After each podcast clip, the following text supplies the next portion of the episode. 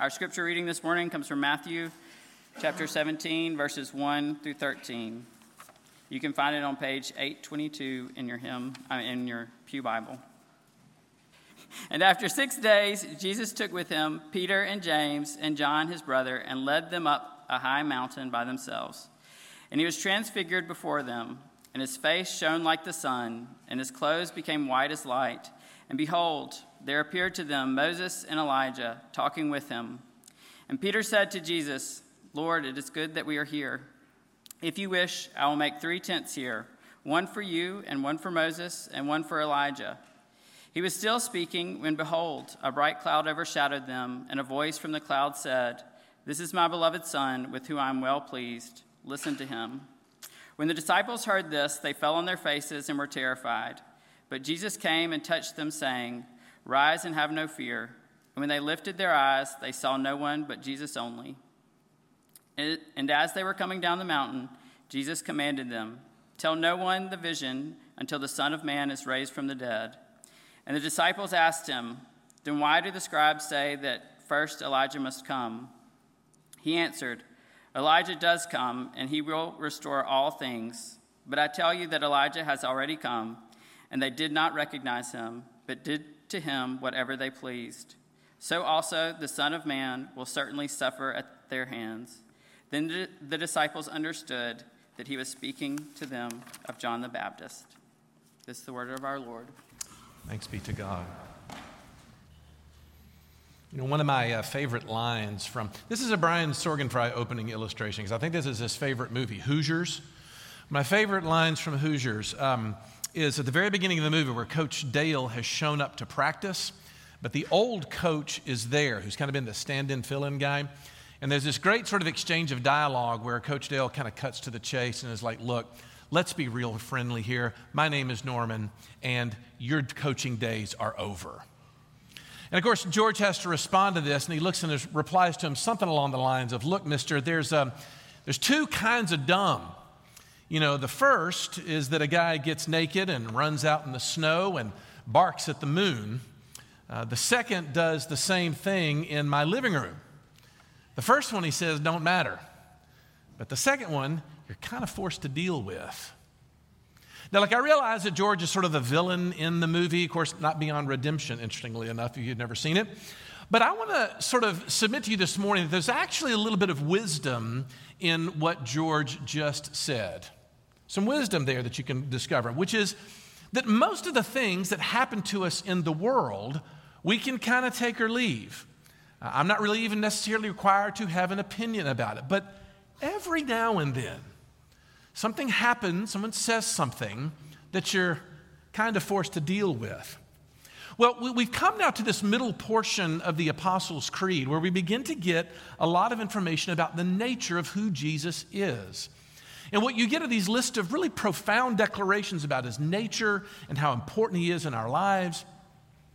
And for some of us, as we read through the creed and recite it week in and week out, we think that that looks really obvious. Well, of course, everybody knows who Jesus is, we think, right?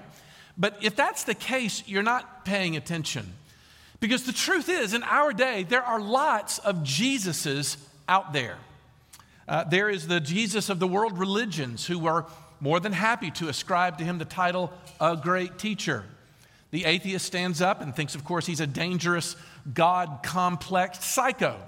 Uh, still others, Jesus is the, the, the, comic character of, of bumper sticker sloganeering or something to that effect, or perhaps even some sort of a cable access freak programming followers or something. There's lots of Jesuses out there. But no matter what your opinion of who Jesus is this morning, you're going to find that there are stories about him that are of a nature that simply force you to deal with him. Absolutely.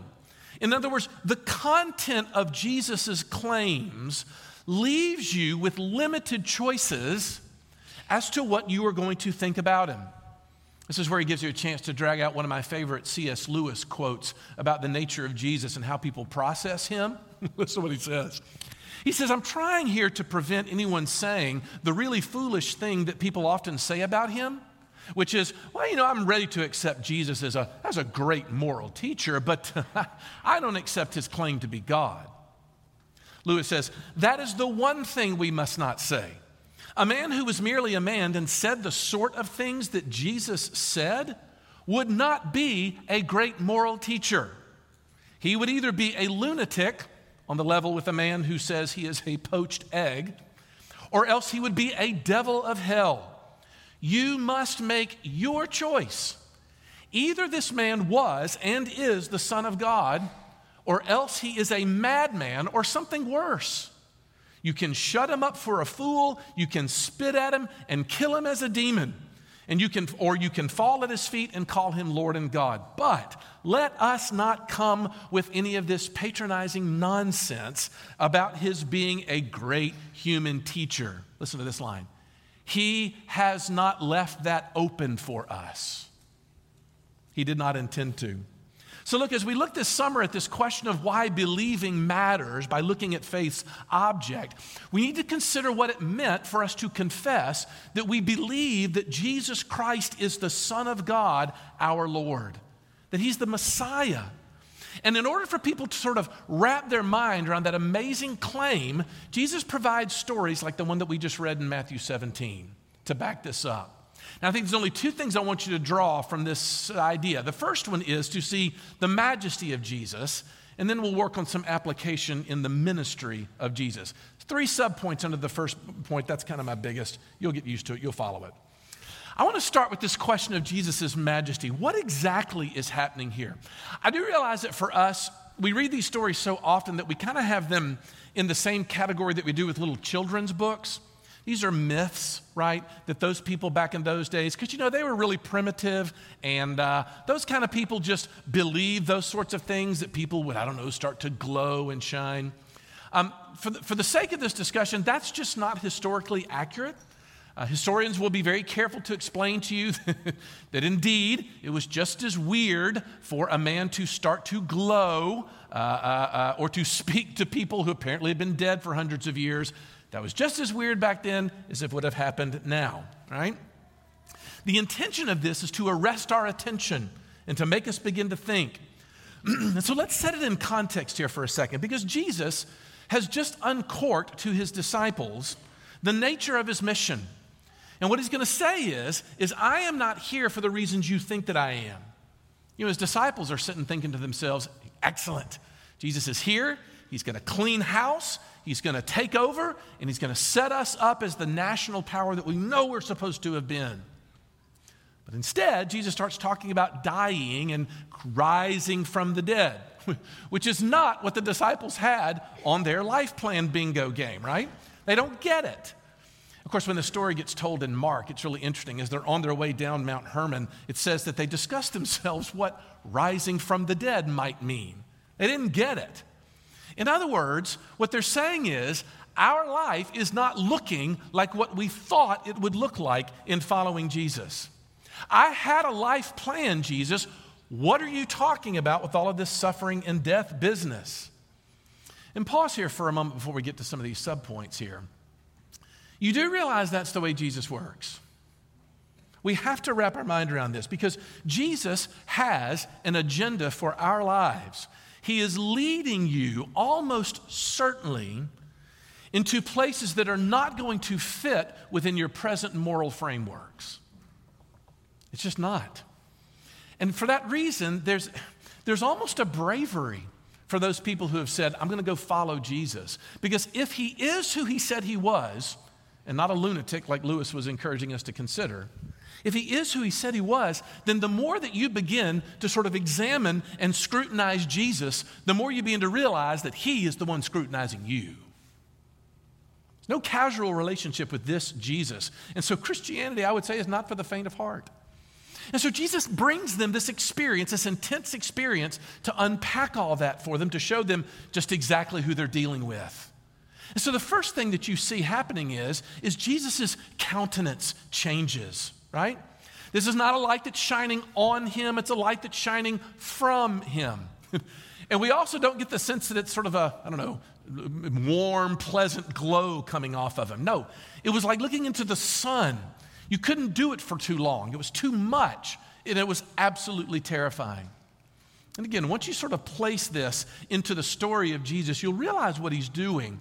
And it occurred to me as I was thinking about this of what it was like uh, when my, my children were little, especially my son Luke. Bear with me, he's right here. Um, when Luke was little bitty, one of the things he really wanted to do when daddy would come home was to wrestle. You had to wrestle with daddy. But if you've ever sort of been with little toddlers, right, you realize that as a dad, you kind of got to restrain yourself a little bit, don't you? You know, he's too small. You might actually hurt him. But do you remember those times where in their little three and four year old selves, they, they just got a little uppity, you know? A little, too big for their britches. And you just kind of had to sort of, sort of flex a little bit. You know, kind of let a little bit go, just so he's aware of exactly who it is that he's messing with. Remember those times? By the way, those days are long since over. I wouldn't mess with my son for all the tea in China right now. But the point is, Jesus is going to his disciples and showing them that for me to appear to you as I have been doing all this time, human, meek, approachable, that has taken an enormous amount of restraint on his part. That's what he's saying. This is who Jesus was from before the foundations of the earth. This was the second person of the Trinity who dwelt with God in unapproachable light. So while he's walking around with them, he's having to hold that back. But here in this moment on the mountain with these, uh, with these uh, disciples, he just pulls the veil back just a little bit. He just flexes a little bit. He lets a little bit of it go. So the disciples suddenly start to be like, whoa, we didn't know who we were dealing with when we came to that. That's what Jesus is doing. You know, one of my favorite other stories about this happens in the book of Mark, chapter 4, where Jesus and his disciples find themselves on a boat on a lake in the midst of a stormy squall, right? Water's coming over the sides, the wind's blowing, it's threatening to capsize the whole thing. And what is Jesus doing? He's asleep through the whole deal. And of course, the disciples you know, rouse him real quickly and challenge him on whether he even cares that they die. Jesus, you can imagine, sort of groggily sits up and he looks around at the waves over him. He's like, Be quiet. And suddenly there's dead calm. I love that story because the disciples only thought that they had the storm to worry about, didn't they? No. What they realized was that the storm was nothing compared to who they suddenly realized they had in the boat with them. That was the difference. Hebrews chapter 1 verse 2 says that Jesus is the one who upholds the universe by his power. You realize what that means? It means that the reason why Jesus could quiet the waves around him is because he was the one who was telling them to blow in the first place. It's all into his power. Jesus doesn't go up to the mountain and look at his disciples and say anything like, hey, hey, hey, guys, get ready. Watch this. He's not grandstanding at all. All he's doing is he's just, he's just, he's letting a little bit go. So the disciples know that your future, I promise you, as confusing as it feels right now, as unknown as your next few years around me and following me are going to be, you don't have any idea who you're, who you're standing with. Do you have any idea the power? Let me just show you a little bit. So his countenance gives us this great insight into it. Secondly, though, we also see in his majesty in the company around him. This is really amazing. And, and honestly, weird. Uh, Jesus went on a mountain with some of his disciples and it begins to glow, and you're like, what? He's glowing? Oh, and then Moses and Elijah show up, and you're like, of course they did. Why, why wouldn't people have been dead for a few hundred years or sort of show up? What does that mean? Well, beside being freaked out, how did the disciples know that that's who they were? Did Jesus identify? Did they shake hands? What was that like? I don't know. But what it's supposed to do is to say something significant. And this is not that hard to determine. Moses and Elijah clearly represent a common designation for the way in which New Testament believers would have referred to the Old Testament, right?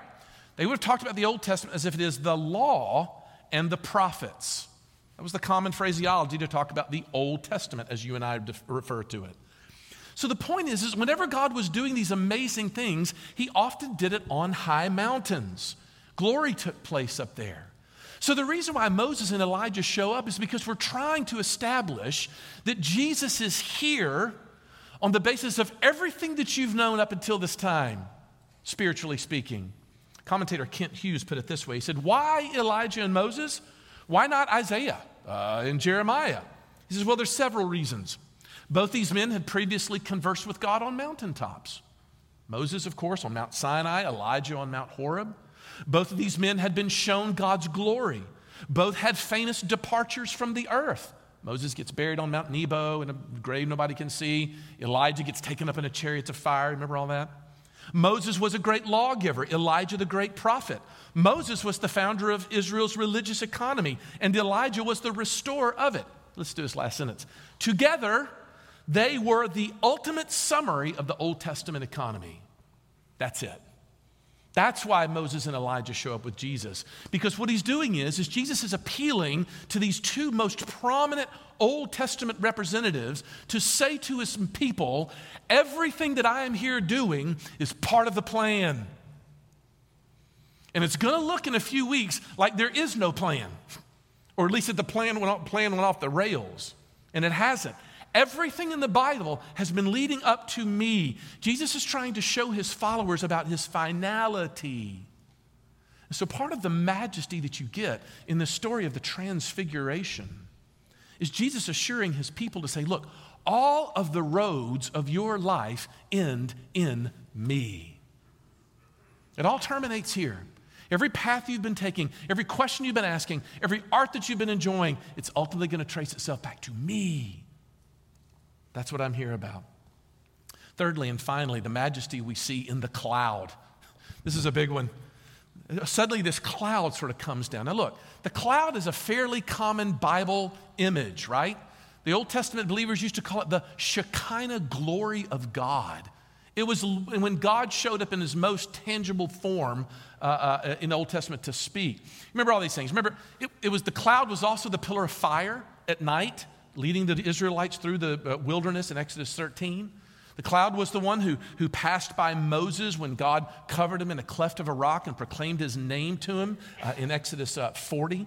Uh, th- excuse me, 33. The cloud was the one who entered the tent of meeting and kept the, the priests and Moses from being, being able to enter it. Later on, Moses, uh, Solomon builds another humongous temple, and the cloud shows up on dedication day. Remember that from 1 Kings 8? Ezekiel, we know, saw a symbolic cloud rise from over the Ark of the Covenant to the threshold of the temple because of Israel's apostasy. Ezekiel 8. A few months after the story that we're reading here happened, Jesus actually would leave the earth on a cloud in Acts chapter 1. And then we're reassured that those who know Jesus by faith will actually meet him in the cloud in the air as it descends to bring in the last days. We get that out of 1 Thessalonians chapter 4. You see the parallels there? The parallels between the Old Testament Yahweh and Jesus could not have been more explicit. So, the reaction, though, is what I find interesting because the disciples look at it and they are terrified by it. Absolutely terrified. Why? Because they understood that from the Old Testament example, when God showed up this way, it almost always was fatal. The cloud was the thing that you saw, not in some benign, sort of dewy mist that sort of came down around you to give you a warm fuzzy. No, it was the precursor. It was the last thing that you saw before you were dead. That's what it meant. You know, we all watched in horror, did we not, at the reports that came back in June from the sunken submersible full of all those uh, wealthy explorers who wanted to see the wreck of the Titanic. And as it became clear that the sub had imploded and been completely destroyed, Morbid curiosity just took over the internet, and everybody wanted to know exactly what in the world it might have been like for those people to perish in that particular way. But wasn't it weird how much of a consolation it was for us when we were told, certainly as reassurance, that the immediacy of that implosion would have given the passengers of that craft about zero time to know what was happening? We consoled ourselves with things like, you know what, they never knew what happened. They had no idea. Now, here's my question why was that comforting? Why is that comforting? I would submit that the reason is that when you have time to contemplate what's about to happen to you, the dread and the fear and the panic and the inevitability can almost be worse than the fate that's awaiting you. It's the build up to it. And that is exactly where the disciples find themselves. They're sitting there in that moment and they're looking up and realizing that they're now standing before God Himself. all of their spiritual accounts being called, all of their deeds laid open to them, all of their faults exposed, and knowing that they deserved the death sentence. Yeah, they were afraid in that moment of the cloud. Now, look, we could go on with these implications of this really amazing story. But I simply just want to make one note before we go to the last point, and simply this. Whenever you have a Jesus like this that's described in the New Testament the way he is, you don't ask him into your life to be your personal assistant.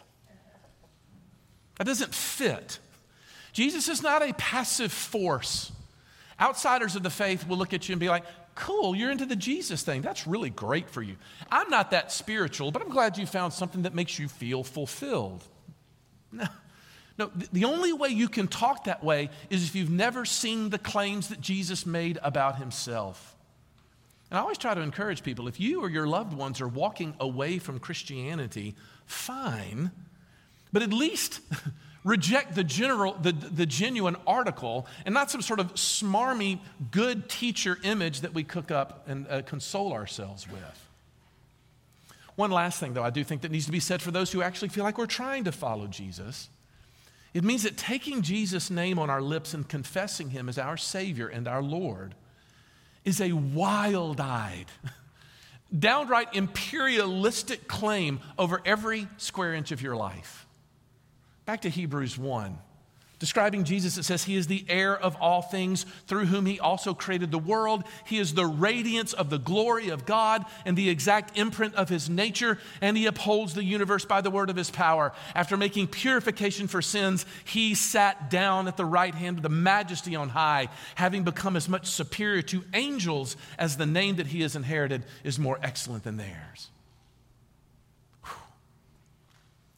We've You've, you've heard us talk about, especially towards the end of the, uh, the Life of David series, about what it looks like for God's people to draw near to the Lord. Those Psalms were incredibly helpful for me as we began to think about them. What does it mean for me to draw near to Jesus and for Him to be accessible to me? To for Him to be near. What do I mean by that? But it also occurs to me as we begin to think about that, we also have to be careful that we're not projecting onto him what we think he's like. That is, that what he's become in our minds is a figment of our imagination, not informed by the Bible, but more our wish projections on what we wish he would be to us and in us. That doesn't work. That's why we need these stories. I think the story screams at us to take a very careful stock every time we dare to approach him in prayer, or approach him in the sanctuary for that matter of who it is that we're so casually invoking. who is this God? Christians follow no impotent sovereign, but the majestic, terrifying Jesus, God's only Son, our Lord. That's why we confess it. But that brings me to the, to the wrap up here on the ministry of Jesus. Because that's not the end of this story. Interestingly enough, you should be asking yourself a question, given the nature of what we just unpacked. Okay, so if the death sentence came with the cloud, why did they survive it? Why are they there? Why are they not dead? And the answer is because of Jesus' words. Jesus looked at them and said, Rise, have no fear. And so, what Jesus puts in front of the disciples is an heretofore unheard of situation. That is, how can you have the holy, terrifying presence of God in your midst and not be afraid of it? How does that happen? How can Jesus say that? How can you hold the lightning in your hand? How do you contemplate the incomprehensible? How do you draw blood from the most from the fiercest warrior who ever lived? And then you get to verse 9, and Jesus starts talking about keeping all this information under wraps until he's risen from the dead. Remember, they have no idea what he's talking about in that moment. But our passage mentions that they start talking about the resurrection. It gets the disciples thinking about Elijah, who they had just seen. The prophecies were there that he would show up before the Messiah returns. Is that right, Jesus? Is that what we're expecting? And Jesus says, No, the prophecy about Elijah was metaphorical. The Elijah who was to come was actually the one who was to prepare the culture for the Messiah's arrival. And John the Baptist was the one who fulfilled that role. But Jesus uses that cue to start to explain about his impending death. So in verse 12, he says, So also the Son of Man will certainly suffer at their hands. So, yeah, Jesus definitely gets started thinking about a death sentence. It's just not their death sentence, it's his death sentence that he's going to face. And what you're going to find is the rest of the Gospel of Matthew, which, by the way, this is our first introduction to it.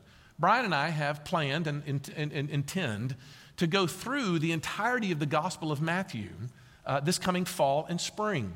It's been five years since we've done a gospel, and we want to do one every five years, and so we're going to launch through that.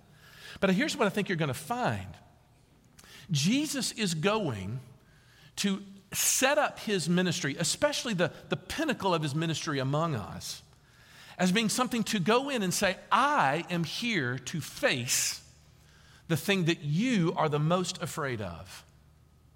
I'm going to face it, I'm going to take it on. And when I do, and when I convince you that I have, I will show you that you can survive my majesty. And not only survive it, but now be comforted by it. And now to actually take joy in it rather than be terrified by it. That's the fundamental shift of the transfiguration Jesus is predicting. I'm going to suffer in such a way that is going to bring out of my suffering you not having to be afraid. Rise and don't be afraid. That's what he's going to say. So it reminded me of um, back on Memorial Day. It's become sort of a little bit of a tradition in my home that on Memorial Day we, we watch um, Band of Brothers, the great sort of classic of the 101st Airborne as they land and parachute on the day of, on D-Day and watch them march all through um, France and Belgium and into Germany.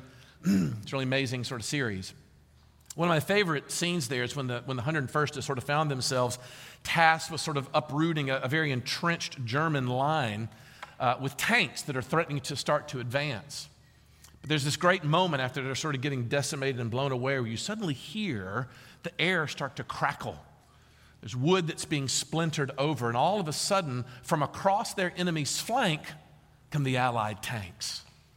And the way in which the whole thing is shot, it's sort of that jumpy cam sort of thing that goes on. I realize you can almost feel the relief inside you when you begin to realize that the tide has turned. That all of a sudden, that great force that I hear is actually coming to help me. That's illustrative, isn't it? Because I really do think that's what this story is intending to do in Jesus' followers. Because believing in Jesus matters supremely, does it not? Because only in Him do you see the suffering sovereign. That's the uniqueness of Jesus. Because as He comes and reveals Himself, He's saying, Look, all of that power, just that little flex that we got, that glory, that majesty. What Christians have come to believe is that all of that, that immensity has been mustered and garnered for me. That that guy's fighting on my side. That's our team. We're on the winning side. And what God calls Jesus' followers to do because of stories like this is to realize that Jesus has fashioned for you an impenetrable salvation. And His majesty is bearing witness to the fact that as He suffers, He comes and offers to people something that cannot be assailed by our experiences, by our failures, by the world, by the pressures that come in around us an unassailable center that Jesus is garnering and putting together. And what he says to us, and I think what the creed says to us, and the reason why we recite it over and over again, is because he wants us to think about it, to mull it over, to carve out time where I look back and think to myself, what exactly does that mean? Where maybe I join a small group this fall as we get them all cranked back up. So that I can talk with other people about what that means. How do I apply that? What does that passage mean? How does that apply to me? Who knows what we might do? What we're trying to do is to fashion us into a people who actually are ready to say, okay, Lord Jesus, I'll follow you wherever you want to go, as long as you're on my side. I think that's his invitation to us this morning, is to begin to think, to mull over what would it mean for Jesus to come and reveal his majesty to us. Let's pray. And Lord Jesus, we pray that you would do it now, perhaps not in the visible way in which it happened so many thousands of years ago, but maybe in the way in which you promised it would happen by your Holy Spirit. Father, there's probably someone in this room who is thinking through this, perhaps even for the first time. And maybe you, Father, in your grace and your glory, can reveal to them that indeed there is something fascinating there. There is a light, and it's terrifying, sure, because it suggests that we might have to lose control. But frankly, our lives weren't all that great with, with us in control in the first place. So, for that soul, Father, who, who desperately needs you, would you draw them to yourself? Even as we're speaking, may we and they stand and sing at the glory and the joy that might come from Jesus actually meeting them in this place at that time. Would you do that as we sing? For we ask it all in Jesus' name. Amen.